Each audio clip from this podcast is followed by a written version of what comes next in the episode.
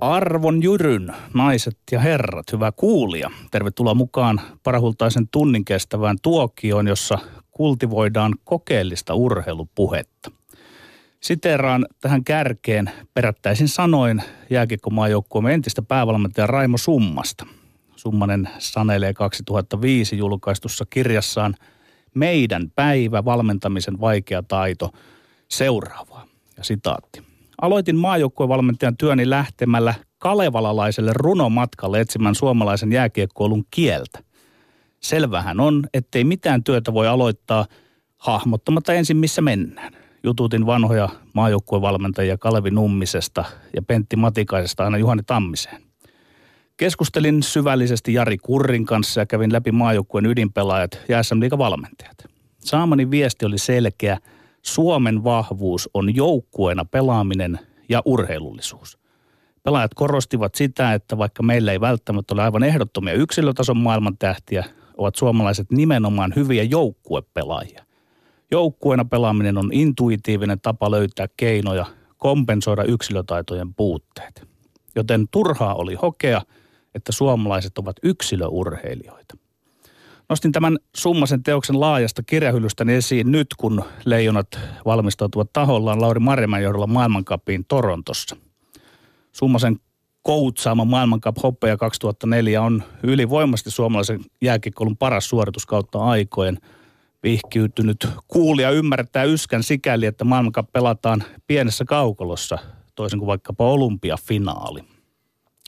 Ja muitakin vaikuttimia minulla oli tarttua summasen teokseen – se on tuo hieman kömpelö asiayhteyteen sopimaton siteraamani viimeinen lause, jossa sanottiin, joten turhaa oli hokea, että suomalaiset ovat yksilöurheilijoita. Meillä on täällä tänään vierannamme yksilöurheilija Oskari Mörö, joka suoriutui Rion olympialaissa paremmin kuin hyvin. Oskari, olemmeko me suomalaiset yksilö- vai joukkueurheilijoita, vai onko tämä koko kysymyksen asettelu turha? Kyllä mä sanoisin, että tarvitaan sekä joukkue- ja yksilölajin urheilijoita ja on hienoa, että niitä lajikirjat on, on laajat ja sieltä löytyy totta kai tällainen menestys, menestys, menestyksen laji kuin jääkiekko, niin vetää tosi paljon junnujakin sitten joukkuelajien pariin ja näin, mutta vaikka nyt yleisurheilusta jos puhutaan, niin vaikka yksilölaji on, niin kyllä se suurimmat, suurimmat ajat vietetään aina treenikavereiden ja muiden, muiden kanssa, että sitä voi ihan pitää niin ikään joukkueen lajina, vaikka siellä radalla ollaankin aina yksin tekemässä suoritus. Kiitos Oskari Mörö. Palaamme sinun pakeille varsin pian, mutta sitä ennen ilmaisemme sen pelikirjamme ja huoneen taulumme, jossa intuitiivisesti kompensoimme yksilötaitojemme puutteita kiinnittymällä joukkuepeli eetokseen kieliposkessa julistamalla jopa tarpeettoman juhlallisesti. Me olemme Lindgren ja Sihvonen. Ahaa. Ö, oli kiinnostavaa kuulla, Petteri, sinun sanovan, että Summasen coachaama maailmankap hopea 2004 on ylivoimaisesti suomalaisen jääkiekkoilun paras suoritus kautta aikojen. Kyllä. Ylivoimaisesti. Hmm. Jännä juttu. En olisi ehkä välttämättä odottanut tätä sun susta, mutta e, e, en, en kiistä. Öö, mielenkiintoista. Mitä jos on kysymys, joka aika usein tulee mieleen, saattaa ehkä tulla Raimo Summaselle ja Janne Niinimaallekin ehkä mieleen vaikkapa tässä maailmankapin otteluiden lähestyessä. Mutta mitä jos, kysymys on mulla pyörinyt myöskin mielessä tämän nyt alkavan, viikonlopun alkavan World Cupin suhteen. Mitä jos Pohjois-Amerikan nuoret tähdet tai Euroopan joukkue voittavat jääkiekon World Cupin? Millähän torilla voittajat silloin tapaavat? Leijonat pelaa ensimmäisen World Cup-matsinsa maanantai vastaisena yönä eikä kyse ole edes virallisesta maaottelusta, koska siihen kai tarvittaisiin vastustajaksi toinen maa, eikä mitään tämmöistä yh- useamman maan yhdistelmäjoukkuetta. No tämä World Cup onkin mun mielestä urheilun ystävän näkökulmasta jotenkin vähän hämmentävä ja ongelmallinen tapaus, koska yhtäältä tämä turnaus edustaa nimenomaan sitä absoluuttisesti maailman kovimpien kiekkoilijoiden kohtaamista kapeissa NHL-kaukaloissa, niin kuin sanoit kaikilla jengeillä on mukana kaikki parhaat pelaajat. Tasoero vaikkapa joka keväisiin MM-kisoihin on niin päivänselvä, että vaatisi varmaan johtavaltakin muutaman todella hitaan lähdön ja kiepsautuksen oman maalin takana, jos alkaisi toista, toista väittää. Eli luvassa on siis kovatasosta lätkää, se on ihan selvä. Mutta samaan aikaan kun vaikkapa näistä kansallisuuksien merkityksistä tai kansallisvaltioiden symboleista ja nationalistisesta hurmoksestakin urheilussa on usein puhuttu kriittiseen sävyyn, niin jollain tavalla sit itse kuitenkin koen vähän jopa valjuksia, vähän semmoisen väljähtäneeksi tämän ajatuksen peräti kahdesta tällaisesta yhdistelmäjoukkueesta World Cup-turnauksessa. Pohjois-Amerikan nuorten tähtien Euroopan joukkueen mukaan tuominen – tällaiseen maiden väliseen turnaukseen tuntuu jotenkin vähän semmoista antikliimaksilta. Eli, ja näistä, siis kumpi, kumpi tahansa näistä joukkueistahan voi voittaa koko turnauksen, eikä se ole mikään niin kuin uskomaton ää, tota, mielikuvituksen loikka, että näin tapahtuisi. Ää, Euroopan joukkue pesi valmisteluottelussa Ruotsin 6-2. Ja, ja Ruotsiakaan kukaan tuskin varmaan vähättelee. No Suomi tietää Ruotsiin vastaan pelatessaan vastassa olevan rakkaan vihollisen. Tulee kaikki nämä 5-6 ja 6-1 ja sitä rataa mieleen. Kanadalle hävitti edellisen World Cupin finaalissa ja koko turnausta on nyt mainostettu revanssin paikkana. Venäjän asettuisi vastaan on mukana koko punakoneen historia, kaikki kylmän sodan aikaiset turpasaunat. Mutta entä jos leijonat tippuu vaikkapa hävitessään Euroopan yhdistelmäjoukkueelle? Miten siihen pitäisi reagoida? Huomioida. No nyt kävi näin. Suomi joutui tunnustamaan Tanskan, Slovakian, Sveitsin, Itävallan, Saksan, äh, Slovenian ja Norjan parhaat kiekkoilijat kollektiivisesti paremmaksi. Mutta koska kyse on kai vähintään yhtä paljon tällaisesta NHLn promoturnauksesta kuin maailman kovimpien välisestä mittelöstä, niin se on varmaan nieltävä. Ja ehkäpä, Petteri, tämä tekeekin mm. meille hyvää. Me voidaan keskittyä pelkästään siihen peliin muutenkin kuin vaan nämä tämmöiset jännikuiset viholliskuvat kiiluvina pupilleissamme. Hyvä Tomi, hyvä. Onneksi, onneksi on tässä omassa kehässämme on selvää, että Lindgren väittelee viikosta toisen Siivosta vastaan ja Siivonen Lindgrenia vastaan, eikä, eikä e, minulla vastassani ole esimerkiksi Sihvosen käsikirjoittajajoukkueen koostamat argumentit. Eihän Petteri, eihän ihan sinun omasi. En kommentoi. Me tiedämme ja tunnemme vastustajamme, eikä ne ole mitään All-Star-joukkueita, ne on ihmisiä kaikki ne epätäydellisyyksineen. Siispä on taas aika vääntää. Meillä on kolme aihetta, yksinkertainen väite tai kysymys, johon kumpikin pyrkii argumentoimaan selkeästi oman kantansa ja tänään nuo aiheet ovat. Yksi, onko meidän oltava huolissaan siitä, että, huolissamme siitä, että yleisurheilun piiriin hakeutuu Suomessa nykyään enemmän naisia ja tyttöjä kuin miehiä ja poikia, kyllä vai ei? Kaksi, onko kotoisesta jääkiekkoilun liigasta tullut kasvatussarja ja uraansa lopettelevien paluumuuttajien saattokoti? Saattokoti kaukalo, kyllä vai ei? Ja kolme, onko Helsingin jalkapalloklubi HJK kriisissä, kyllä vai ei? Kullekin aiheelle on kellossa aikaa kolme minuuttia ja kun kongi kumahtaa lopussa on aika laskea verbaaliset aseet. Kolmen väittelyn jälkeen pallo siirtyy tuomarillemme Aituri Oskari Mörölle, jonka ö, tehtävänä on jakaa piste kustakin kolmesta väittelystä joko Sihvosen tai Lindgrenin nurkkaan. Älkää toki aliarvioiko yksittäisen pelaajan mahdollisuutta vaikuttaa peliin. Sen todisti tällä viikolla, ö, oliko se nyt Paris Saint-Germainin Marquinhos vai kuka, joka kuluneella viikolla onnistui kahdella pienellä tuppasulla hankkimaan toiset keltaiset kortit sekä ulosajot vastustajan Oliver Giroudille sekä myöskin oman joukkojen Marko Verrattille. Mutta nyt alamme vääntää. Oletko Petteri valmis? Erittäinkin valmis. Hienoa. Ensimmäinen väite. Ö, mies menee ja mies tulee ja mies vastaa itse kulkemisistansa. Onko meidän oltava huolissamme siitä, että yleisurheilun piiriin hakeutuu Suomessa nykyään enemmän naisia ja tyttöjä kuin miehiä ja poikia? Kyllä vai ei? Kyllä, huoli on suuri. Urheilu pakenee urheilusta sillä kirrotulla hetkellä, kun jossain lajissa käy mieskato. Pro-feministit miehenä tekee kipeä sanoa tämä totuus. Urheilu vähenee ja vähenee siellä, missä jätkät ei enää käy kilvan toisia vastaan. Mä väitän kipakasti, että suomalainen yleisurheilu tulee kuihtumaan, jos pulskit ja rapsakat pojat eivät enää inspiroidu heittämään, työntämään ja juoksemaan yli aitoin. Tämä valitettavan totuuden sanominen ääneen kyllä särkee suoniani. Ahas. Ei, ei, ei. Meidän ei pidä olla huolissamme. Tässähän viitataan siis Urheiluliiton tuoreen Tampereen valmennuspäällikkö Tommi Evilen ilmaisemaan huoleen siitä, että suomalainen nuori mies on syrjäytymisvaarassa. Ja moni nuori mies saattaakin olla, mutta tuskinpa yleisurheilun suosiolasku on mikään indikaattori tälle.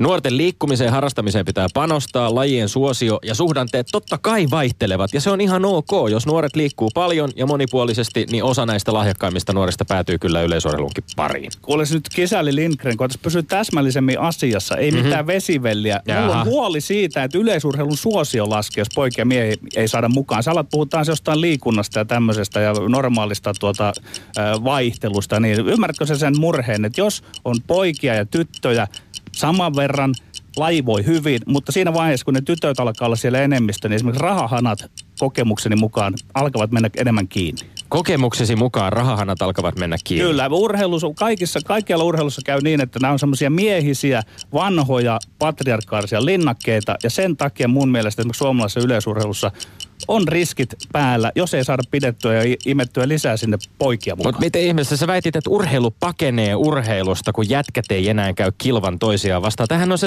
se järjetöntä. Sä, sähän väität tässä, että siis niin kuin naisten välinen urheilu ei oikeastaan ole urheilu ollenkaan. Ei, mä en väitä sitä, Tommi, ollenkaan. Mä, mä, olen niin kuin, mä kannatan erittäin lämpimästi kaikkea naisurheilua. Se on no, niille mut... naisillekin parempi, että se yleisurheilu voi hyvin ja yleisurheilu voi vain silloin hyvin, kun siellä on riittävästi No mutta mitä meidän pitäisi tehdä? Mukana. Tommi Evilä viittaa erityisesti muun muassa tällaiseen naisurheilijoiden mentorointiin ohjelmiin, joilla on aikanaan pyritty erityisesti huomioimaan nuoret naisyleisurheilijat. Jo, toivoo jotain tämän suuntaista myös pojille, nuorille miehille, mutta epä, aika Hyvä, epäselväksi. Sä alat, niinku lähestyä No, mutta aika epäselväksi että... että mitä tämä nyt konkreettisesti oikeastaan merkitsee. Ja mun mielestä isoin ongelma ei missään nimessä, ei, eihän se ole se, että et, et yleisurheilu jotenkin ei ole onnistunut pelastamaan nuoria miehiä syrjäytymiseltä. Yleisurheilun ongelma, jos puhutaan siitä, että nuoret miehet eivät samalla tavalla enää ajaudu yleisurheilun pariin, on varmaankin se, että palvelulajien suosio on lisääntynyt, joukkuelajien suosio on lisääntynyt. Sinunkin edustamasi jääkiekko on todennäköisesti suurin syy siihen, että minkä Joo. takia niitä lahjakkuuksia ei tarpeeksi ole yleisurheilun puolella. Joo, ja Tommi, mulla on oma lehmäkin ojassa, jääkiekkolehmä mm-hmm. sikäli, että yleisurheilu on niin huikea kesälaji, että lätkän pelaajien poikienkin pitäisi olla siellä yleisurheilussa mukana. Että tässä tavallaan voittaisi sitten niin kuin, paitsi yleisurheilu, mutta myös jääkiekkoilu, koska yleisurheilu valmistaa niin monipuolisesti urheilevaa nuorukaista. Mä väitän, että on kyse väliaikaisista suhdanteista ja tilanne tulee aivan varmasti korjaantumaan ja myöskin nuorten miesten puolella. Mm. Kongi kumahtaa armottomasti. Joten on aika siirtyä kakkosväitteeseen, kakkosaiheeseen, joka tällä viikolla kuuluu. Onko kotoisesta jääkiekkoilun liigasta tullut kasvatussarja ja uraansa lopettelevien paluumuuttajien saattokoti? Kyllä vai ei?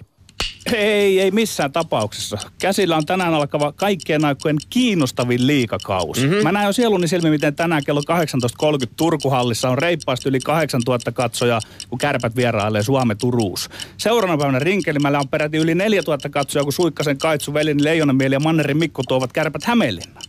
Kisälli Tommi, ota onkees. Tilanne on se, että ei Hämeenlinnassa jätetä menemättä pelin sen takia, ettei kärppien riveissä ole enää Aho tai Puljujärve. Se, että kärpissä pelaa nykyään konkarit, kuten Kukkosen Lasse Pyörällä, mikä ja hankita Jesse Saarinen, ei vie mitenkään pois kärppien vetovoimaa. Kyllä, Tämän kauden siirtoliikenteen perusteella kotimainen kiekkoliiga on ennen kaikkea tämmöinen ponnahduslauta suurempiin kiekkoympyröihin. Pistepörssin kympin kärjestä 70 prosenttia, seitsemän pelaajaa siirtyi viime kauden jälkeen muualle pelaamaan, mikä on liigan imagolle aikamoinen kolaus. Ja kun samaan aikaan monet tämän tulevan kauden profiilipelaajista on tämmöisiä, sanotaanko nyt suoraan keski-ikää lähestyviä paluumuuttajia, niin tämä tuleva liigakausi kyllä häviää mielenkiinnossa jo ennen alkua aika reippaasti edeltäjälleen. Ei, Tommi, hei, Tommi hyvä. Tätä pelaajakatoa on hoettu 20 vuotta nyt. Onko? Ja aina uudestaan ja uudestaan se sarja on tavallaan toipunut siitä, että minkä takia sä nyt haluat olla taas jatkamassa tätä, voi sanoa niin kuin aika arvotonta puhetta suomalaisen jääkiekkoilun suhteen, että ne ja ne lähtee. Ei se, ei se mitään, se vaan se tekee hyvää sille sarjalle, että siellä tulee no, oliko, tila, oliko, tilaa Petteri, uusille Oliko viime kausi poikkeuksellinen sun mielestä SM Liigassa? Liigassa? No aina tulee väliin tommosia, että siellä on niin kuin, joskus tulee enemmän huippupalaajia, niin kuin nyt tuli näitä nuoria siihen, mutta ei se nyt sen kummempi ollut. Ei, näitä, katsotaan, näitä katsotaan, että fanit katsotte ihan liikaa aina näitä, niitä nimilistoja ja pelaajalistoja. Me fanit, me fanit. No, niin, se, se lät, lätkätuote on eri kuin yksittäiset pelaajat. Lätkätuote. Siellä... Miten meni lätkätuotteella viime, viime kaudella liigasta, liigassa, jossa viime tilikaudella tehtiin lähes 1,9 miljoonaa euroa tappiot. Melkein 2 miljoonaa euroa edellisellä tilikaudella esiin. Saanko vastata Saat vastata niin, ehdottomasti. Kato, sekin, sekin hyvä puoli tässä on, että meiltä lähtee pelaaja Sveitsiin, Ruotsiin, KHL, NHL puhumattakaan, että tavallaan se on pitänyt jossain, joku roti on pysynyt näissä pelaajapalkkioissa, että, että ne ei ole niin merkittävästi SM kohonneet. Et mä näen niin taloudenkin kannalta sen hyvää, että meillä tulee pelaajia, jotka menee kehittyy liikassa ja sitten lähtee siitä Mutta kiistätkö sen, ettei kyse olisi jonkinlaisesta kasvattajasarjasta, kun Suomen liigasta puhutaan? Öö, en kiistä. El, sillä ehdolla en kiistä, että sinä alleviivaa ja pistä sinne vähän niin kuin semmoista no, mutta tänhän on, kettu, tänhän on kettuilevaa sävy. Mi- kettuileva sävy mi- eihän se ole mikään arvola, eihän se mitenkään arvolatautunut on väittää, että meillä on. Siis tänhän on lausunut vierainammekin enemmän tai vähemmän samalla sanolla niin Kari Jalonen kuin Lauri Marjamäkikin, no niin, meillä on. Mutta Tommi, kerro nyt sitten, mikä siinä on se paha, että jos se on niin sanottu kasvattaja. No mä, mä, sanoisin, että on aika, tää, nimenomaan siis tämä kasvattajasarina olevinen ei ole millään tavalla pahaa. Se, että meillä on niin kuin mielenkiinnossa tällainen järjettömän iso isku, joka, että meillä, meillä tulee lähemmäs nelikymppisiäkin pelaajia, kolmekymppisiä pelaajia, pelaajia Kapasta, Hytöstä, Beckströmiä takaisin samaan aikaan, kun nämä isot nuoret tähdet Laine, Puljujärvi ja Aho katoaa. Kyllä vaikka sä sanot, että se ei vaikuta, niin kyllä voi olla, että nuoria ihmisiä, jotka sen yleisöön on tullut, niin... Niin, sinne jäi verbi. ja, ja ehkä substantiivikin. Ja äh, siirrytään kolmanteen aiheeseen.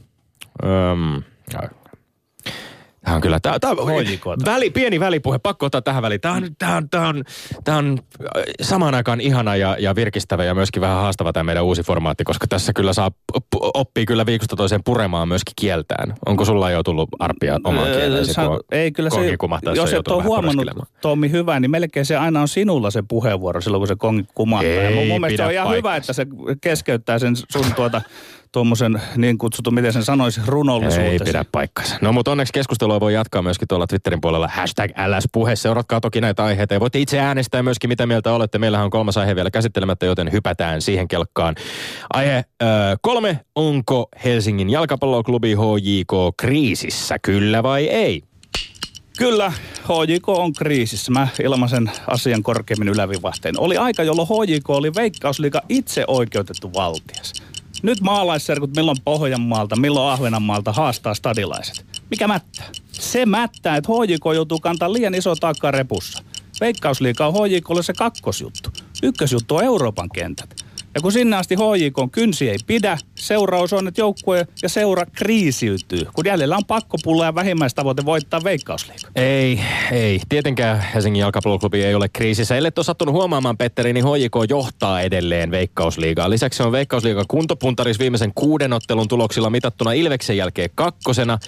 Atomu Tanakan loukkaantumisen jälkeen tapahtuneen tämmöisen pienen notkahduksen jälkeen, konttauksenkin jälkeen klubi on jopa saanut pelinsä taas kulkemaan. Ei tässä mitään kriisiä ole. Mikä ihmeen kriisi? Tomi, taas menit pikku miinaan. Minä, minähän en tarkastele jotain yksittäistä voitto- tai tappioputkea. Tai en anna edes painoa jollekin lahtiottelu 4-1 konttaamiselle, mm-hmm. vaan näen sen niin kuin laajemmissa silmänaloissa, että Sinä nyt tämä, näet. Niin, tämä alkaa toistamaan tämä kaava itseään, että Joo. hirmuiset tavoitteet Euroopan kentille – se menee vihkoon ja sen jälkeen joukkue on kriisissä, kun on enää tämä, toistan itseni, pakkopulla jäljellä. Mielenkiintoinen tämä sinun pakkopullan paljastava öö, teräskatse, jolla sinä näet. Mä tavallaan siis jopa vähän pidin tuosta sun kriisin, oletetun kriisin syiden analyysistä siitä tästä europelien ja no, veikkausliigan vertailusta.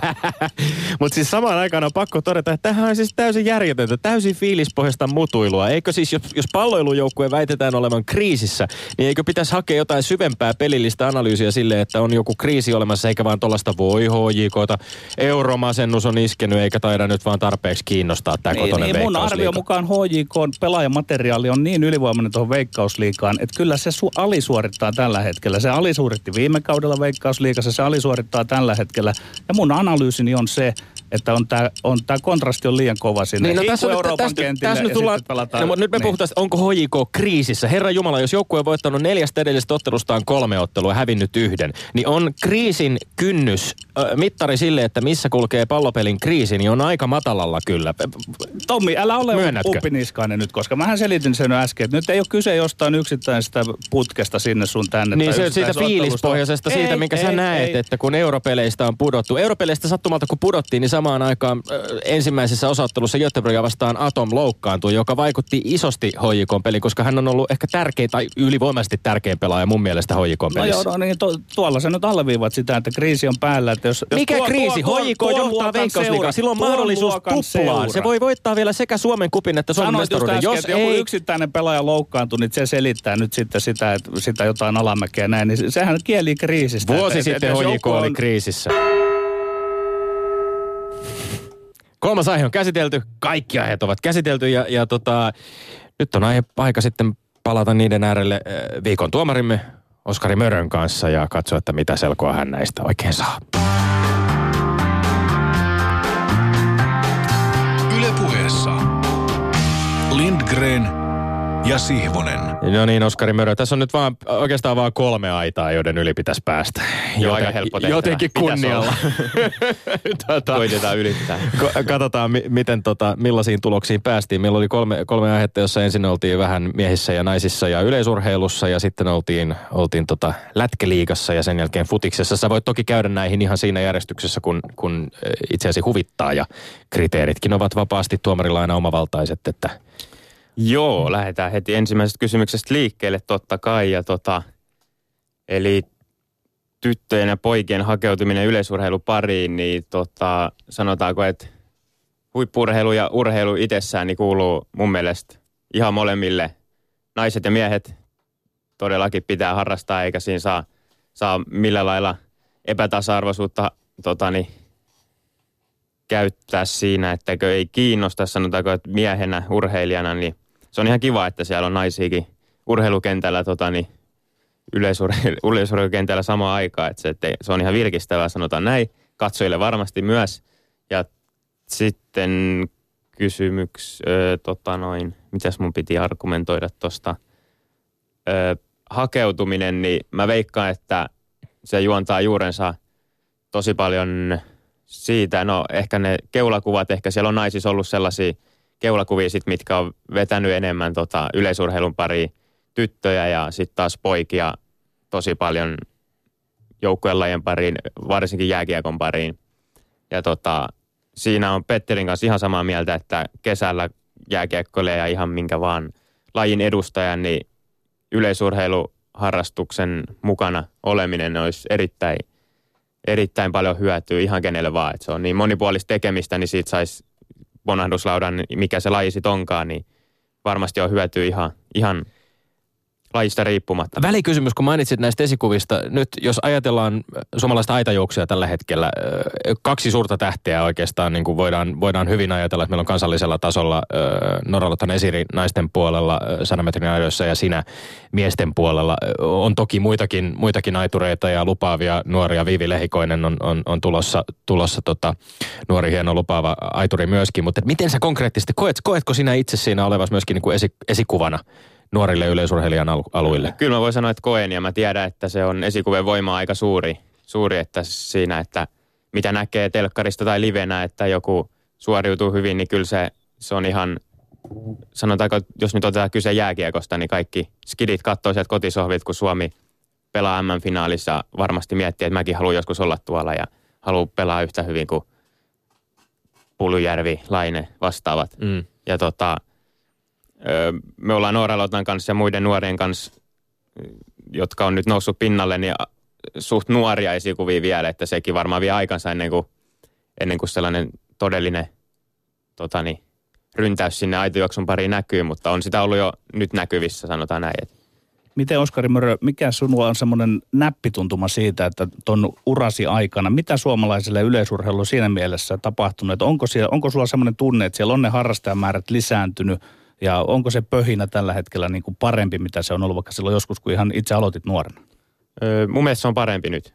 Että tosin mitä ihan tarkkaa dataa mulle ei varsinaisesti itsellä ole, mutta mulla on sellainen kuvitelma, että yleisurheilu kuitenkin, kuitenkin voi hyvin, vaikka ehkä se ei nyt viime vuosien arvokisa menestyksissä on niinkään näkynyt, mutta siellä on esim. junnujen puolella tulossa tosi, tosi kovaa porukkaa 17 sarjasta. Sieltä ei meistä monta mitaliikin oikeastaan yleisurheilun puolelle tuli. Et mun mielestä yleisurheilu voi aika hyvin, mutta tietenkin vähän huolettaa itsellä se, että totta kai joukkueella ei yhtään väheksymättä, niin tosi paljonhan se vie junnui porukkaa, porukkaa sinne, sinne tota, niin joukkuelajien pari ja varmaan yksi syy se on, että yksi, ö, yleisurheilu luullaan, että enemmän että se on sellaista yksilö urheilu vaan, että tehdään kaikki yksiä, että emme jaksa sellaista, mutta todellisuuden nimissä ei se sitä kyllä ole. Että kyllä siellä niin kuin ryhmässä harjoitellaan ja vietetään paljon aikaa.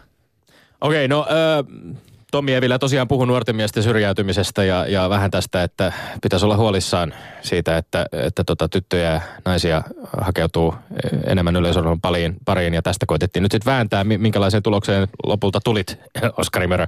Öö, annoin Tommille pisteen Oi, tästä. Onnittelut. Tässä se meni. Yksi nolla. Ja, ja tähän pitää todeta myöskin, että Evilän huolihan sinänsä kyllä siis ei missään nimessä ole tuulesta temmattu, koska tänään esimerkiksi oli lehdessä OECDn tuoreimmasta tämmöisestä vertailusta, jossa, jossa todettiin, että viime, viime vuodelta tästä tehdyssä vertailussa niin vailla työtä ja koulutuksen ulkopuolella olevien nuorten miesten osuus oli Suomessa kasvanut jo yli 20 prosenttia, joka oli kaikkien vertailumaiden kuudenneksi korkein arvo. Mutta kysymys sitten kuuluu, että onko urheilun tehtävänä heitä pelastaa vai, vai tota, miten on. Mutta no nyt ö, ollaan tässä tilanteessa ö, yksi nolla mm, ja ei kumpikaan täällä syrjäydytä, Petteri, eihän. Ei, Ollaan- ei, ei, ollaan ihan otetaan vastaan. Läsnä edellä, Kyllä, otetaan, kyllä. otetaan, mennään eteenpäin. Ja tota, miten sitten kakkos, kakkosvaiheeseen, kakkosaiheeseen vai kolmosaiheeseen Öö, mennään, mennään ihan järjestyksessä. järjestyksessä? Eli, nyt kakkosen puhuttiin kautta. lätkästä, puhuttiin lätkäliigasta, Jees, eli vanhennusleikkauksesta Yes. vai miten se? niin, sanotaanko, että oma mielipide on se, että varmasti jokaisen, jokaisen nuore, nuoren jääkiekkoilijan unelmana on päästä pelaamaan NHL-liikaa ja se on sitten taas sellainen juttu, että kun sellainen ovi aukeaa ja se on mahdollista, niin ö, ittenäni, jos mä olisin samassa tilanteessa, niin varmaan olisi aika tiukka paikka sillä ei tiedä, mitä ikinä urheiluuran aikaa tulee tapahtua, että enkö lähtisi sitten sinne, kun se ovi aukeaa, niin se on sellainen juttu, että varmasti omalta osaltaan sen takia ö, sinne, sinne virta vie helposti, mutta kasvatusliikana, Suomen liikaa pidettävänä, niin en mä ehkä sitä niin näkisi, että kyllä mä tästä niin kuin Petterille annan, annan Yes. pisteen, tasoituspisteen 1-1. All Ja right. Se on hienoa, että tulee, ö, sieltä tulee aina joka vuosi uusia junnuja sitten nousee liikas esille ja sitten taas nämä kokeneet kadet, jotka sinne palaa, niin varmasti hyvä piristysruiske myös liikaa. Se on totta, ja siis kyllä tavallaan kun tuossa koitin kalastella väittelyn aikana, että oliko viime kausi poikkeuksellinen, niin kyllä nyt jollain tavalla voi ajatella, että siis Laine, Puljujärvi, Aho samaan aikaan pelaamassa oli vielä nuorten MM-kisat ja MM-kulta, joka sitten vielä nosti heidät Framille ihan, ihan uudella tavalla nyt NHL-ura kaikilla heillä edessään. Varmaan semmoinen tietynlainen jonkinlainen pieni notkahdus siinä, että ketä ne nuoret tähdet nyt on. Ja Helsingin Sanomissakin voivoteltiin, että, että miten ne teinitytöt nyt löytävät sitten sinne jäähallille. En tiedä, onko miten iso demografia sitten Kyllä mä teinitytöt. veikkaan, että niitä kyllä tämän kauden aikana sinne kasvaa, että La, Laine, Puljujärvi niin ei ollut niin tunnettu ennen, ennen tota, niin, tätä Viime kautta, kautta, viime kyllä, kautta, edellistä viime kautta, kautta. joten sieltä ihan varmasti tulee samanlaisia tarinoita. Kyllä. Pitää paikkansa. Ja tässä oli kiinnostavaa myöskin lukea äh, mennä viikolla äh, Helsingin IFKhan palaavan Lennu Petrellin, Lennart Petrellin 32-vuotiaan Petrellin urasta, ja kun hän pohdiskeli itse vähän sitä, että oliko nyt sadan, verran, sadan ottelun verran suunnilleen, kun NHL pääsi pelaamaan, ja ei ehkä välttämättä se portti sitten lopulta auennut ihan niin Sepposen selälleen kuin olisi välttämättä toivonut, mutta ei olisi vaihtanut sitä mihinkään. Et niin kuin sanoit, niin kyllä jos se mahdollisuus tulee, niin varmaan nuorempi, vanhempi pelaaja, kuka tahansa siihen, siihen, siihen kyllä tarttuu. Joo, se oli Oskarilta hyvä huomio, että pohtia sitä, että kun se mahdollisuus aukeaa, niin sanoako heti kyllä vai ei. Ja siellä on kuitenkin, se on se, on se monen pojan unelma, että, mutta mennäkö sitten vasta niin kuin Donskoi vähän myöhemmin sinne vai lähteä niin kuin nyt lähti tämä super Junnu kolmikko lähti. Että se, sekin on varmaan aika yksilöllistä, että milloin mennä, mutta että kyllä urheilija varmasti miettii aika tarkasti omalta kohdalta tämmöisiä Kyllä se asioita. täytyy miettiä, että omalta kohdalta, niin täytyy sanoa, että ikinä ei tiedä, mitä urheilussa tapahtuu, että, ja jääkikossa varsinkin, että siellä voi tapahtua vakaviakin loukkaantumisia, ja sitten se ovi ei enää aukea ikinä, jos se yksi vakava loukkaantuminen tapahtuu, niin siinkin mielessä, niin tuollaiset mahdollisuudet, niin ei varmasti urheilija halua jättää käyttämättä. Alright, no niin, tilanteessa jännittävässä Nyt tilanteessa yksi yksi ollaan ja mennään kolmanteen viimeiseen aiheeseen, joka siis tällä kertaa liittyy Veikkausliigaan ja jalkapallon onko HJK kriisissä. Ja nyt Oskari Mörö, tämä lopullinen tuomarin viitta laskeutuu harteillesi ja pikkuhiljaa pitäisi sitten saada Joo, tulos. perustellaan eka tässä Mm. hetki. HJK. HJK nimi johtaa liikaa. Ö, Okei, odotukset oli aika korkealla. Eurooppa-liiga varmasti siellä. En tiedä, oliko se nyt vähän sellainen asetelma, että HJK itse ja myöskin muut oletti, että no veikkausliiga hoidetaan helposti ja sitten toivottavasti edetään Eurooppa-liigassa mahdollisimman pitkälle. Ja no sieltä kun tippui, niin tuli tietenkin vähän sellaisena urheilijana pystyn samaistumaan, että mitäs tässä nyt, että enää toi liiga jäljellä, mutta varmasti siellä on, siellä on tosiaan tupla mahdollisuus vielä voittaa Suomen kappia liiga ja, ja tota, johtopaikka tällä hetkellä sanoisin, että en pidä sitä kriisinä HJK puolelta, joten Tommille Oi! voitto tästä toinen piste. Onneksi olkoon. Eli tämän viikon, tämän viikon tasottava voitto, nyt me ollaan, missä me ollaan 2-2 tilanteessa neljännen lähetyksen jälkeen. Tämähän tuli hyvä sama, koska 3-1 olisi jo vähän alkanut, alkanut ehkä kirpasta. Meneekö se meillä vähän niin, Tommi, että mä kuitenkin pärjään noissa lätkäväitteissä, sä futisväitteissä, ja sitten kun puhutaan naisista miehistä, niin niissä saataan ihan ylivoiman. en, tiedä, en tiedä, mutta, mutta tota, toivoisin toki, että meidänkin ohjelmalla olisi sellaisia tilastonikkarifaneja, jotka innostus oikein niin kuin ka, ka, kaikista näistä väittelyistä kokoamaan jonkinlaiset tilastot. Ää, kiinnostavaa nähdä pakko sanoa vielä Veikkausliigaa tiivisti, tiivisti seuratessa, niin, niin siellä on kyllä mielenkiintoinen kausi on edelleen menossa, koska jos kriiseistä puhutaan, niin puolustava mestari SJK näyttää kyllä nyt pikkuhiljaa jo olevan niin kaukana, että sieltä tuskin enää mestaruuteen ainakaan ponnistetaan. Rops viime kauden mestaruudesta taistelu Rops ei, ei myöskään ihan siellä on, on toki niin kuin vähän paremmassa tuntumassa kuin SIK. Mutta sitten on esimerkiksi Tampereen Ilves, joka on sieltä ollaan Tammelasta ollaan ponnistettu nyt jo kolmannelle öö, kolmospaikalle ja taistellaan ihan tosissaan mitaleista pääsystä euro, europeleihin. Klubilla ei ole hirvittävän helppo loppuohjelma myöskään. että siellä on tulossa vielä Stadin derbyä ja kohtaamisia IFK Marjahaminaa ja SJKta vastaan. Nyt seuraava ottelu Interia vastaan ja Shefki Kutsia vastaan, joka on tällä viikolla ollut otsikoissa muun muassa väittäessään, että kaikki haluavat IFK säilyvän sarjassa ja, ja Veikkaus syyttänyt suunnilleen Veikkausliigaa salaliitosta siitä, että että IFKta suositaan ja heitä sorsitaan. Saa nähdä, onko Shefki Kutsi ohjelmassammekin vierailut äh, Kosovon härkä tämän kauden jälkeen sitten ollut päävalmentajana kahdessa seurassa, jotka jättävät Veikkausliigan Kova ai, ai, tiukkaa, tiukkaa peliä on. Mutta ö, tiukkaa oli peli tällä viikolla myöskin meidän väittelyssämme, joka tällä kertaa siis tänne Lindgrenin nurkkaan. Ja, ja 2-2. 2-2. Sitten taas jatketaan ensi viikolla. Ylepuheessa Lindgren ja Sihvonen. No niin, tervetuloa vielä kerran Oskari Mörö oikein lämpimästi. Kiitos. Tota, mennään siihen olosuhteeseen, jossa sä harjoittelet ja kilpailet ää, sun taustalla on melko puoleinen tiimi. Kattelin vähän tuolta sun sivulta, että henkilökohtainen valmentaja Atte Pettinen, henkinen valmennus Petteri Sveins, manageri Harri Halme, kilpailumanageri Tuomo Salonen, lääkäri Veli-Pekka Valkonen, lihasuolto Jari Mallinen, Markku Leppänen, Seppo Pehkonen. Miten on, miten tuollaista taustajoukkoa pyöritetään? Saako esimerkiksi jokainen noista korvauksen tekemästään työstä?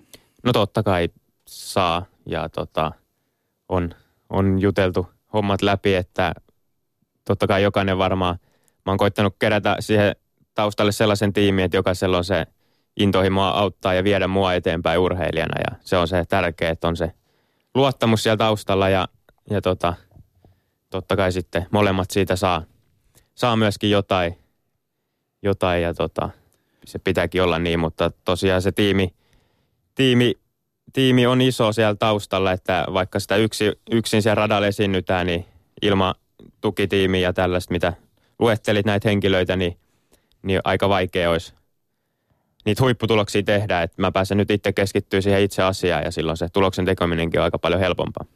Suomalaisurheilussa puhutaan nyt aika paljon siitä, että rahasta on pula huippuurheilussa. Tarkoittaako se juuri nyt sitten tätä, että kun sitä rahaa, mitä enemmän sitä on, niin sitten se tuon kokonaistiimin saa sillä voimakkaammaksi ja paremmaksi? Vai mistä siinä on, niin kuin, jos mennään ihan siihen konkretiaan, mihin sitä, toki omaan elämiseen siis esimerkiksi sinä urheilijana tarvitset sitä, mutta minne, mitä, mistä on pulaa, kun on pula rahasta? Niin, sanotaanko, että totta kai sellaisen mahdollisimman kovan tiimin kerääminen, niin se on yksi asia, mihin tarvii resursseja ja toinen on se, tai toinen yksi asia myöskin on se, että päästään harjoittelemaan ja tekemään sitä hommaa ammattimaisesti sellaisiin olosuhteisiin, missä se – maksimaalinen kehitys olisi mahdollista, että ympäri vuoden esimerkiksi Suomessa oleminen, niin se on erittäin haastavaa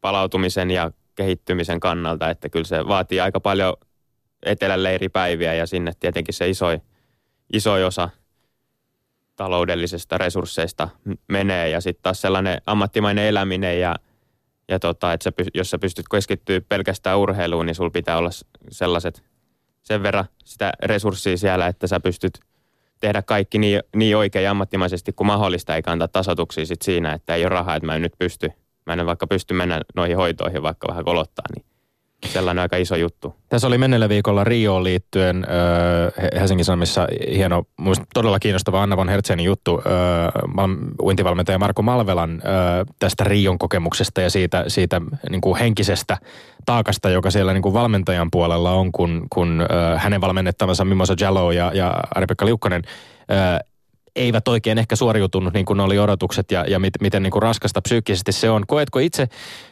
kun puhutaan tästä kokonaistiimistä sinun takanasi, että et, et, et se on niin kuin, miten, miten raskasta on olla sellaisessa niin kuin tavallaan tämmöisen niin kuin tiimin tai, tai tota, jonkinlaisena – vetojuhtana, jonka, jonka takana on niin kuin työntämässä, jeesaamassa paljon, paljon ihmisiä, jotka varmasti myöskin odottaa sulta paljon. Onko, onko sulla semmoinen jonkinlainen niin kuin vastuu siitä, että myös niin kuin he, he siellä jotenkin pysyvät tyytyväisinä? No niin, totta kai sitä haluaa tietenkin oman itsensä lisäksi niin palkita, palkita myös sen tukitiimin siitä hyvistä suorituksista, mutta en mä, en mä voi lähteä sinne radalle ajattelemaan, että hemmetti, että jos mä nyt epäonnistun, niin mitäs, mitäs valmentaja ja huoltotiimi sitten sanoo, että jättääkö ne mut tai, tai vastaavaa, että ei, se on niinku, ne on kaikki, kaikki kuitenkin lähtökohtaisesti sen urheilijan eteen tekee hommia ja että siellä saadaan hyvää menestystä ja sitten kun sitä menestystä saa, niin se palkitsee kyllä ihan jokaisen. Jos keskitytään vielä tähän henkilökohtaiseen valmentajaan, se Atte Pettisen, josta, josta tota Mika Järvinen kirjoitti Ilta-Sanomien Zyrihin EM-kisojen aikaan näin. Atte Pettinen valmentaa 25 kautta 8 ja 25 tuntia se kahdeksassa vuorokaudessa. Se, siinä on matematiikkakin jo ollut vähän koetuksella. 34 vuotta valmennustyötä suomalaisen yleisurheilumenestyksen eteen. Aten kaltaisen valmentajan työ on keskeytymätöntä prosessia urheilijoiden tulosten parantamiseksi. Oskari Mörö, Millainen mies on Atte Pettinen valmennettavan silmin?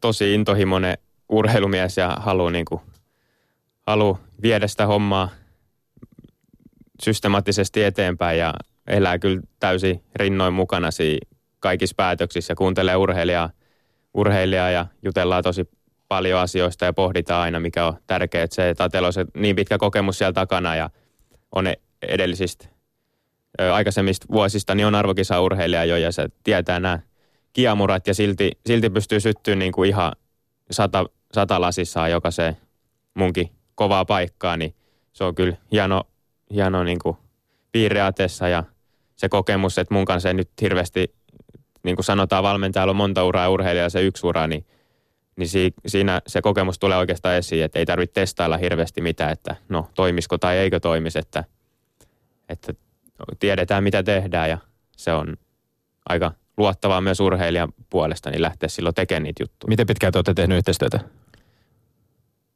Öö, koska mä olin vii, kahdeksan vuotta, kun nyt tulee. Okei. Okay. Joo. Hyvin pitkä aika kuitenkin. Siinä varmaan muodostuu aika tiivis suhde valmentajan No joo, totta kai. Ja sanotaan, että vuosi vuosilta niin edelleen oppii sekä valmentaja että valmentaja varmaan musta enemmän. Ja se, se pitää Ates kanssa sanoa, että on antanut niin urheilijalle, urheilijalle sitä omaa tilaa ja se on aika tärkeä, kun siirrytään juniorivaiheesta aikuisurheilijaksi, että pystyy itse, pitää pystyä itse tuntemaan itsensä myöskin ja sitä kautta tietää, että mitä, missä on kehitettävää ja se on, ei se valmentaja siinä kuitenkaan kädestä kiinni pidä sua joka päivä, että sun pitää itse tietää, miten, miten, mitä tarkoittaa, kun ollaan huippuurheilijoita, niin se oma tila ja sellainen, se on, se on tärkeä juttu siinä aikuisurheiluvaiheessa. Oskari Mörö, vielä yksi nopea piipahdus rahassa. Kerropas vähän siitä, kun sinä sait mielenkiintoisen yhteydenoton yksityishenkilöltä.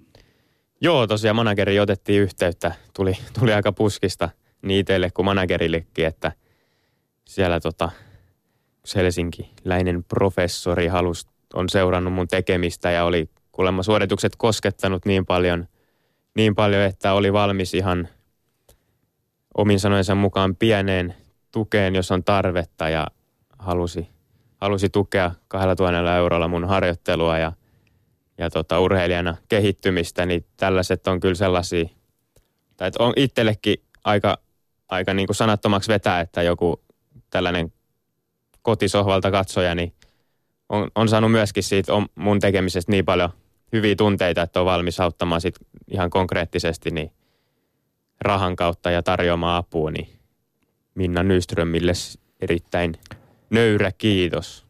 Niin hän oli ihan itse, itse myöskin öö, suostunut siihen, että, että julkisesti, julkisesti hänet, hänet tota, mainitaan Helsingin yliopiston perinnöllisyystieteen professori Minna Nyström, joka isä Kauko Nyström muuten voitti Seipäässä pronssia Belgradissa aikanaan 60-luvun alussa.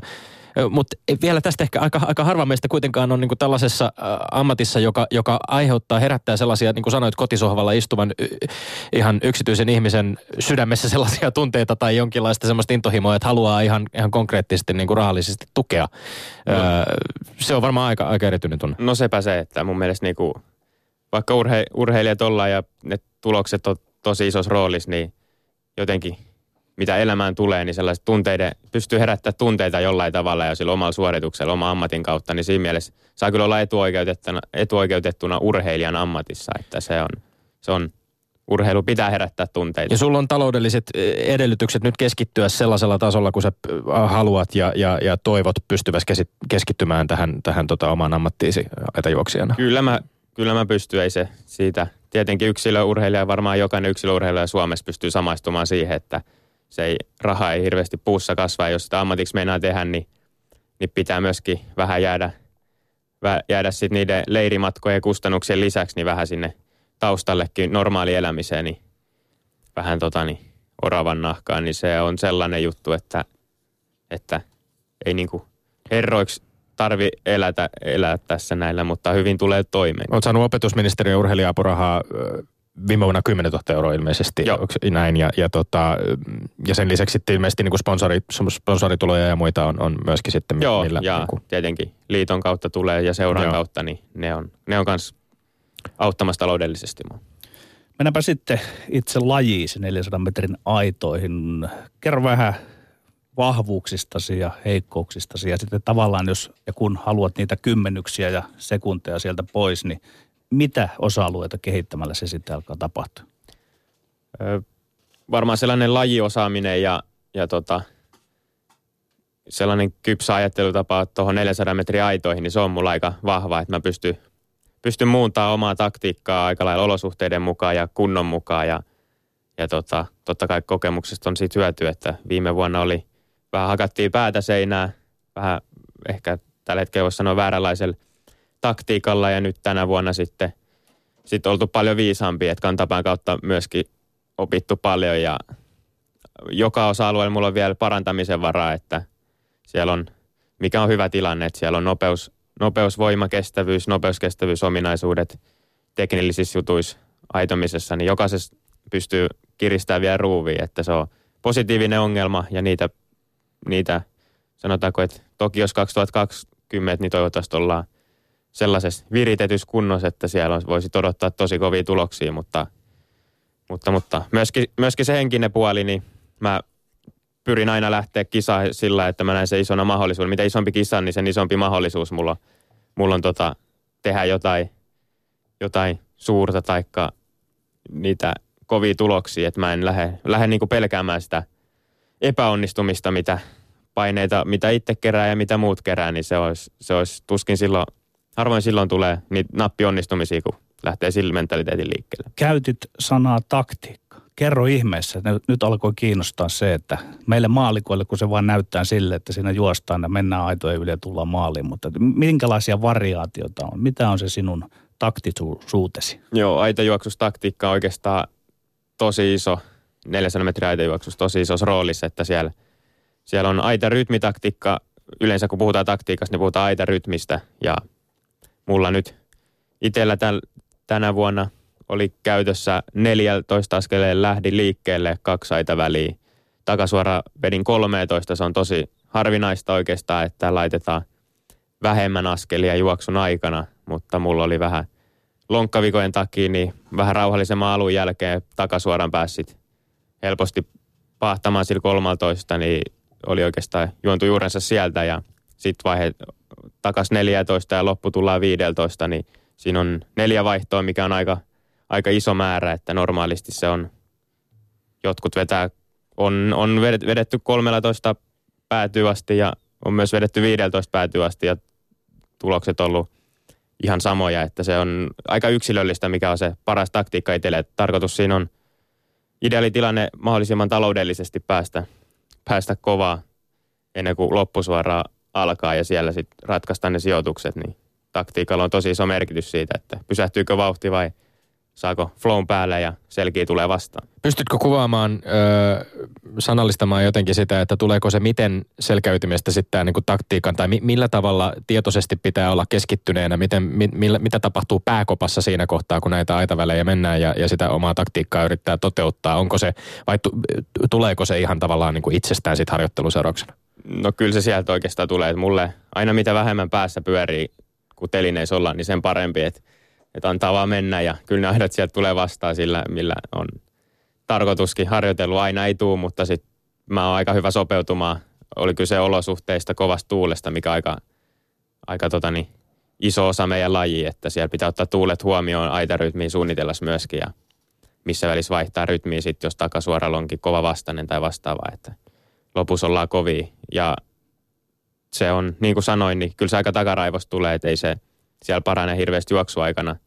Hirveästi miettii, mutta sitten taas aitauksia siitä, että aita kerralla kun mennään, niin mä pidän sitä sen takia öö, mielekkäämpänä laji kuin esimerkiksi 400 sileitä, että se on vähän, että naula päähän ja sitten mennään kovaa kierros, mutta tuossa on vähän silleen, että aita kerrallaan, niin se rentous pitää säilyttää ja se oma rytmi, eikä mennä muiden mukana, niin se on tärkeä. Juoksit muun muassa Ruotsin maaottelussa 400 sileitä myöskin, ja, ja Tuija Helander täällä käydessään totesi, että kyllä 400 sileä on paljon raaempi laji kuin mitä 400 naidat. Allekirjoitatko tämä?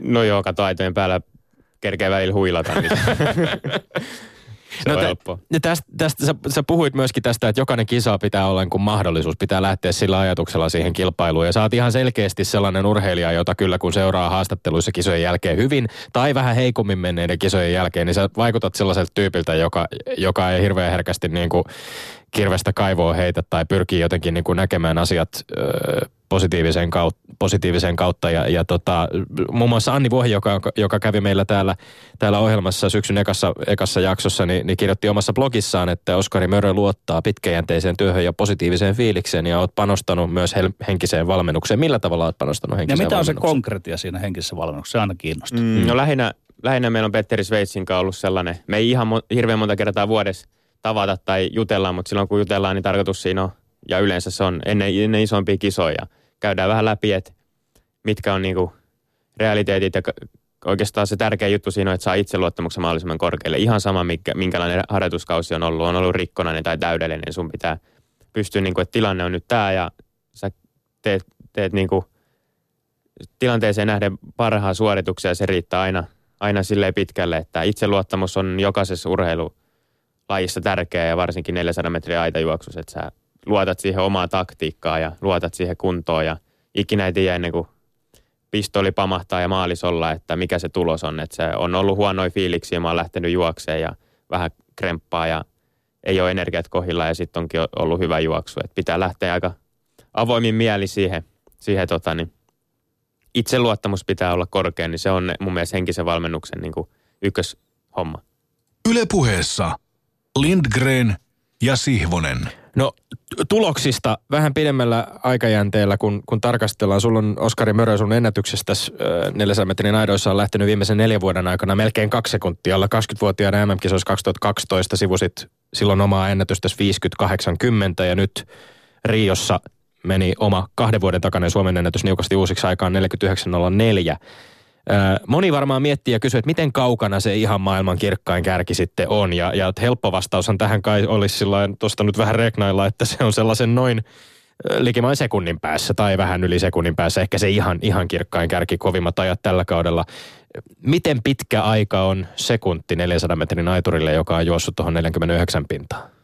Öö, on se siinä mielessä, ei se, ei se niinku paljon tietenkään ole sekunti, jokainen nyt tuossa noin, kun 50 sekuntia al, vähän alta juostaa, niin sekunti, niin se ei mikään hirveä, mutta totta kai siinä on, on tekemistä, että se saadaan viilattua pois, mutta sitten taas on niitä, että yksittäisissä kisassa niin voi hyvinkin, hyvinkin lähteä, kun löytyy sellainen flow-tila ja kaikki on kunnossa ja kaikki menee täydellisesti, niin sekunti yhdessä kisassakin voi olla, pystyy, niin kuin Riossakin nähtiin muutama toimesta, niin tota – se on realistista, mutta tota, Euroopan, Euroopan kärjessä, kun ollaan nyt ihan tuntumassa Amsterdamissa, vajaa 30 oli voittajasta ja Euroopan sama kaveri oli olympialaisissa tota, pronssilla, eli Euroopan kärki on, on tota lähellä maailman kärkeä, niin se on meillä kyllä sellainen, sellainen juttu, mikä on hienoa olla huomata tänä kesänä varsinkin, että silloin kun ollaan top, top tota, luokas Euroopassa, niin myöskin ollaan aika lähellä maailman kärkeä ja siellä on kortit auki sit aina, kun ollaan yksittäisissä kisoissa mies miestä vastaan. Niin Viro, virolainen aituri Rasmus Mäki oli myöskin, myöskin tota, vuoden 2014 EM-kisojen hopeamitalisti selvitty Riossa. Finaali oli kuudesajalla 48-40. Onko, miten, miten paljon tai minkä sortista yhteistyötä esimerkiksi? Onko mitään yhteistyötä vaikkapa virolaisten aiturien kanssa tai, tai tota, muuten, no, muuten Nyt ollaan Suomen viime aikoina ollut, ollut kyllä Rasmuksen kanssa paljon yhteydessä tässä ja paljon leireillä Etelä-Afrikassa aina talvisi samaan aikaan ja nyt niin kuin Rasmus treenaa pitkälti yksin ja, ja tota, voi hyvinkin nyt olla, koitetaan saada hommat rullaamaan siihen malliin, että pystytään yhteisharjoittelua tehdä ja se vie meitä molempia eteenpäin. Se olisi tosi hieno, hieno homma ja se on aina kovasta ryhmäharjoittelusta etu, potkii kaikki eteenpäin. Kumpi pää edellä nyt sitten etenette tavallaan sen tiimisi kanssa? Ajatteletteko olympiadia, eli neljää vuotta vai kausi kerrallaan tästä? Se on kuitenkin fakta, että uusi olympiadi alkoi ja onko tehty jo pitkälle meneviä suunnitelmia sen suhteen? No, mä oon oikeastaan sellainen, että mä tykkään elää, elää aika hetkessä ja se on sellainen juttu, että mä tiedostan, että joka, joka kesä on arvokisa ja tähdetään aina siihen ja mennään, mennään niin kuin vuosi kerrallaan, että totta kai en mä voi lähteä ajattelemaan joka päivä Tokiota tässä näin, että johasi pää jo hajoisi tässä neljän vuoden aikana, että se Tokio tulee sieltä vastaan ja silloin pyritään tietenkin siihen, että siellä ollaan niin kuin ihan huipputikissä, mutta joka vuosi pyritään siihen, että kun arvokisat tulee, on se MM, EM, olympialaisia tai muuta, niin, niin tota, siellä ollaan aina parhaassa iskussa ja tehdään, lähdetään hakemaan niitä omia ennätyksiä ja omia rajoja. No, pikajuoksija Hanna-Maari Latvala ilmoitti että vuoden alussa, muuttaa Floridaan, siirtyy Lance Browmanin valmennustiimiin. Perusteli silloin päätöstä sanomalla, että tämä on seuraava askel, joka piti ottaa. Miten, miten sä itse koet, Oskari Mörö, onko sulla onko sun mielestä esimerkiksi niin kuin suomalaisessa valmennuksessa Suomessa asuvana urheilijana ihan täysi mahdollisuus nousta vaikkapa maailman kovimmaksi aituriksi vai, vai vaatiiko se jonkun seuraavan askeleen ottamista Suomen rajojen ulkopuolelle jossain vaiheessa? Mm, mä koen sen sille, että jos sä ympäri vuoden Suomessa oot treenaat ja näin, niin se on mahdotonta, mutta tota, järkevällä suunnittelulla ja, ja tota, leirityksillä ja näin, niin se on, se on mahdollista, että jos taloudelliset resurssit on sellaiset, että sä pystyt te- tekemään niitä leirityksiä ja pystyt hakeutumaan niihin huippuolosuhteisiin tekemään sitä omaa hommaa, niin se on se, se on mahdollista silloin, silloin päästä ihan maailman kärkeen. En mä, en mä sanoisi, että ainut vaihtoehto on muuttaa johonkin toiseen maahan, jenkkeihin tai vastaavaa, että mennä sinne valmennukseen. Että siellä on paljon ollut suomalaisia ja totta kai siellä hommat varmasti toimii ja vähän joillakin paremmin ja joillakin huonommin. Et kyllä mä koen, että se on realistista ihan niin kuin Suomesta käsin päästä maailman huipulle, mutta se vaatii, että ei siellä tänäkin vuonna niin tullut hirveästi, hirveän montaa viikkoa kerrallaan Suomessa oltu. Että Oskari Mörö, minkälainen sinun niin kutsuttu urheilijan polkusi on ollut? Mitä muita lajeja olet harrastanut ja missä vaiheessa sitten on tullut tämä päälajivalinta 400 metrin aidat? Päälajivalinta tuli aika lailla 14-15 ikävuoden vaiheella, että mä oikeastaan juniori-ikäisenä tein ihan kaikkea. Lohjat kotosia siellä roudattiin kyllä jokaisen, jokaisen lajin pari kokeilemaan ja jalkapallo oli siinä rinnalla 14-vuotiaaksi asti tosi vahvasti mukana ja oli lajivalinta vähän, vähän silleen niin kuin, että joutui ihan pohtimaan, että kumpas tässä nyt päätyy, oli aika vakava selän rasitusmurtuma silloin 14-vuotiaan ja sitten piti lajivalinta oikeastaan tehdä, että joko lähdetään aitomaan tai sitten sit futiksen maailmaan, mutta enemmän mä pidän itteeni sitten siinä mielessä yksilöurheilijana, että sä pystyt melkein aina katsoa peilistä, että menikö hyvin vai huonosti, että mikä, mikä mättää joukkueelle ja sen enemmän sitten on myös kiinni siitä, että mitä joukkuetoverit siellä, siellä tota kentällä tekee, että se sitten oli ehkä se suurin syy. Totta kai aitajuoksu on kiehtova ja koukuttava laji, että suosittelen kaikkia kokeilemaan. Tommikin lähtee huomenna Eltsuun. no niin, tämä, tämä haaste. haaste pitää varmaan ottaa vastaan, jos se Oskari Möröltä, jos tulet valmentamaan, niin hyvin mielelläni kyllä lähden. Ilman muuta, ilman muuta. Kiinnostaa, tota, kelit, kelit vähän viilenee, mutta kyllähän Ei, tässä vielä, vielä. siis näillä, näillä kelillä, näillä, näillä, näillä, kelillä vielä, vielä tota Eltsussa ja muuallakin tohtii kyllä radalla juosta. No nopeasti nyt vielä tässä lopussa, kun puhutaan, on puhuttu paljon suomalaisen huippuurheilun tilasta, Rion olympialaisten jäljillä, jäljiltä paljon paljon keskustelua siitä, että me, me olemme jonkinlaisessa suomalaisen huippurheilun alennustilassa ja mitä, mitä kaikkea me nyt sitten teemme väärin. Musta tuntuu, että aika usein nämä kohdistuu myöskin sitten tämä, niin kuin katse kohdistuu nimenomaan yleisurheiluun jonkinlaisena, olympialaisissakin aina jonkinlaisena lippulaivana, joka siellä on. No nyt kun meillä on täällä studiossa mies, joka kuitenkin raivas Suomen ennätyksen juostuaan tiensä sinne ihan äh, tota, lähelle kansainvälistä huippua ja, ja välieriin asti, niin tekee mieli kysyä jotenkin, että ja, ja EM-kisoissa, tämän kesän EM-kisoissa neljänneksi äh, ilman ostourheilijoita, siellä olisi ehkä mitallikin tullut kaulaan. Mitä Oskari Mörö on nyt sitten tehnyt paremmin kuin niin moni suomalainen ratajuoksija tai yleisurheilija? Sä oot yksi, yksi harvoista kuitenkin, joka on tällä hetkellä lähellä sitä absoluuttista huippua. Mikä sun mielestä on, on sellainen asia, jonka sä haluaisit ehkä pyr- pystyä välittämään myöskin muille? Kyllä mä lähtisin ainakin siitä liikkeelle, että tota, jokainen kisa pitää sillä nähdä mahdollisuutena, eikä mennä, tosi paljon media on nykyään, e, sanoisin enemmän mukana siinä urheilussa kuin ennen, ja – ehkä sitä kautta tulee tietynlaisia paineita myös kaikille ja ne pitää pystyä käsitellä silleen, että sä et voi lähteä, lähteä sinne radalle pelkään yhtään mitään epäonni, epäonnistumisia. Et silloin, silloin harvoin ikinä tulee huippusuoritusta, että sun pitää nähdä se mahdollisuutena, että se on sellainen päänsisäinen juttu on yksi ja tietenkin se huippurheilijana elämisen pitää niin kuin, sun pitää, pitää osata ja tietää mitä se vaatii, että sä et voi – joistakin asioista pitää sitten vaan luopua ja se, se kuuluu tähän hommaan. Mutta sitten taas menestyksestä pitää sanoa se, että, että jos nyt ei ole mitaleiri, jos niin paljon tullut, niin täytyy myös muistaa, että maailmalla on joka lajissa niin taso laajentunut aika valtavasti, että siellä on, siellä on niin kuin paljon tullut maita lisää kisoihin ja taso on ollut jokaisessa, jokaisessa lajissa niin kuin tiiviimpää, niin sekin, sekin on omalta osaltaan sellainen juttu, että missä ei ehkä näy mitalien määrä Suomessa. Nouseeko Oskari Mörö 2020 kesäolympialaisissa palkintokorokkeelle? Totta kai. Mahtavaa. Yes. Lämmin kiitos vierailusta, Oskari. Kiitos. kiitos. Ja sitten Tommi Lindgrenin mainekkaat urheiluterveiset. Ää, kun nyt ollaan täälläkin studiossa aika paljon puhuttu siitä, että sekoittuuko urheilu ja politiikka, niin tällä kertaa haluaisin lähettää tuonne Uusi Kaarlepyyhyn seitsemännessä divisioonassa pelaavalle Uusi Kaarlepyyläiselle joukkueelle Munsala Unitedille, joka on päättänyt lopettaa pelaamisen vastalauseena, kolme matsia taisi olla jäljellä kautta vastalauseena joukkueen hyökkäjän Jabrilil Ulolvar Samen saamalle käännytyspäätökselle. Tällä tavalla ne urheilu ja politiikka lyövät kättä. Me olemme Lindgren ja Sihvonen ja jatkamme jälleen ensi viikolla. Kuulemiin.